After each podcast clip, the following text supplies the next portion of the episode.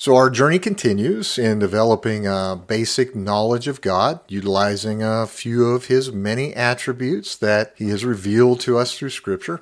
The one we're going to discuss today, and quite frankly, one of the most difficult for us to fully accept, is that God is just. And Pastor Will Hunsaker, and you are listening to Brand of Man, building one disciple at a time for the cause of Christ not through the agencies of man, but by the grace of God. Let us pray. Holy Father, we desperately pray today for insight, that you will allow us a glimpse into your infinite nature of justice. We request, the merciful and holy God, that you fill us, not as in the filling of a glass, but as the filling of a sail, moving us steadily forward in the knowledge of you. Amen. Blessings to you all and welcome. It is truly a gift to have you with us today. So, it was the late R.C. Sproul during his teachings that often said there is undoubtedly two things every human in all of creation from start to finish will receive from God at least once his mercy or his justice. However, what mankind will never receive from God is injustice, as the scripture clearly supports. The rock, his work is perfect. For all his ways are just, a God of faithfulness and without injustice, righteous and just is he. Deuteronomy 32 4. As we begin to explore the justice of God, which is pretty straightforward. We must fully acknowledge that the Christian idea of what is just is based on the attributes of God in accordance with His will. This is the Christian worldview. In other words, God determines the standard of what justice is, not man. And his justice is the base upon which his infinite power rests. As the psalmist writes, righteousness and justice are the foundation of your throne. Mercy and truth go before you. Psalms 89:14. Let that sink in. His justice is the base. His justice is the base upon which his infinite power that he executes rests. Everything comes from that perspective. Folks, in the simplest of terms here, all that God determines is just. There is no darkness in him. He determines what is fair. He determines what is true. He is always first because he is just. As such, he reigns in accordance with what he has determined. So whatever he determines to be moral is moral. Whatever he determines to be immoral is immoral.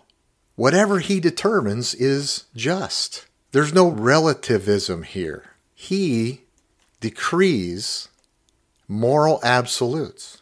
Essentially, God's justice requires all of creation to conform to his will. Now, if we look in the Old Testament, we see God's justice is directly linked to what he has determined to be upright and moral, as reflected in the law, the Ten Commandments. Breaking the law is therefore a violation of God's justice, and punishment is implied with an idea of restoration in his mercy. The New Testament is very similar, as sin is any violation of God's just will, which will not be waved away or winked at. Violations will be punished. Of course, now the idea of restoration here is found in the work of Jesus Christ. This knowledge of God is critically important to the principle of sin, which is any opposition to the will of God. We do not get to make relative decisions on sin. God has already determined what sin is. We do not get to set that standard. He does. We can only be obedient to the standard or disobedient, but this is critically important to the principle of sin. Scripture makes it pretty clear that sin has consequences. I mean, this goes all the way back to Genesis. But from the tree of the knowledge of good and evil you shall not eat, God says to Adam and Eve.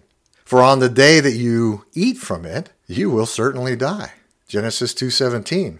Sin has consequences. Going against the will of God has consequences. Violations of God's justice has consequences.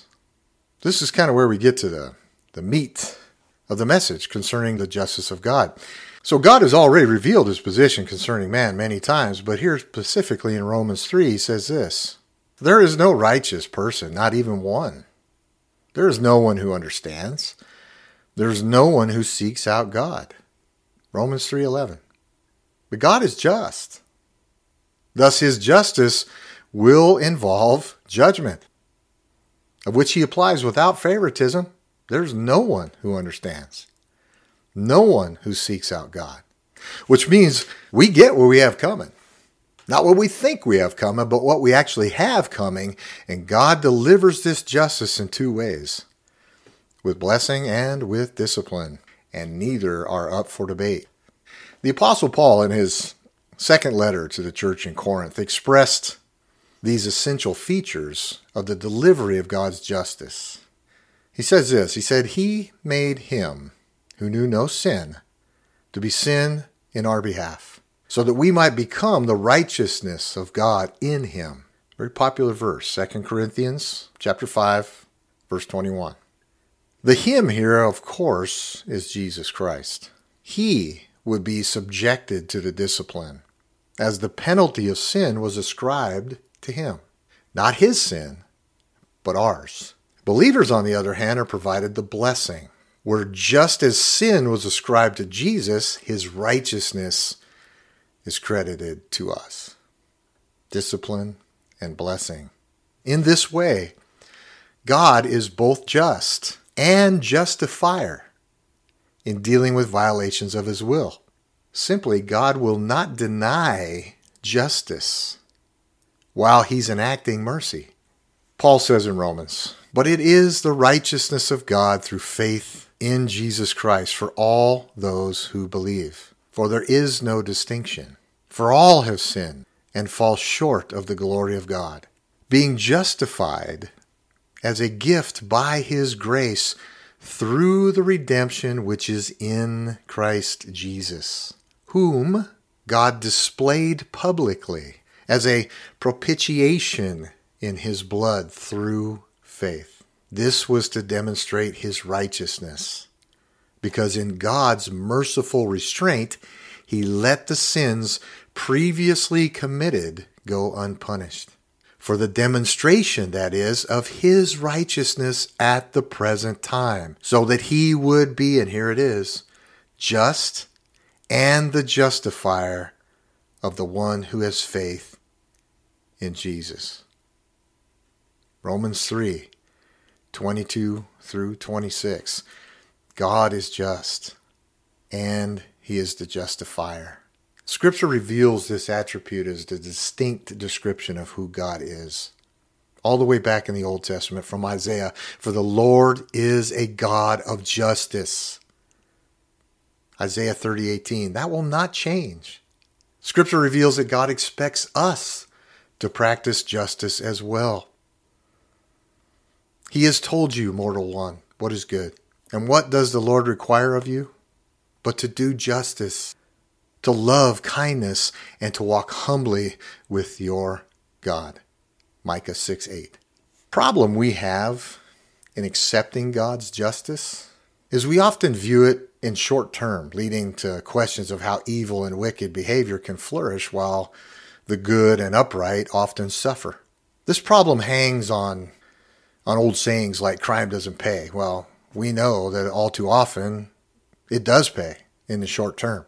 This is the conflict between the fallen state and mind of man with the holiness of God.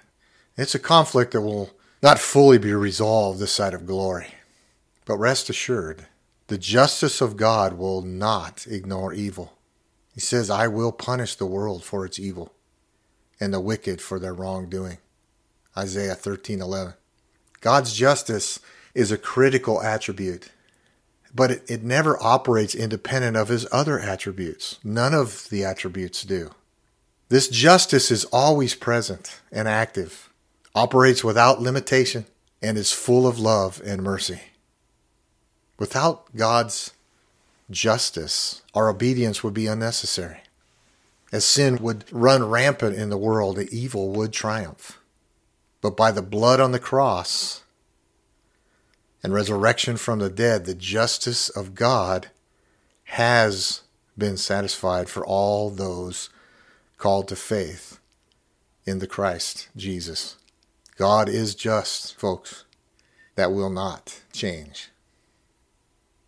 Thank you for listening. And may the Lord bless you and keep you. May the Lord make his face shine on you and be gracious to you. May the Lord lift up his countenance on you and give you peace. Amen.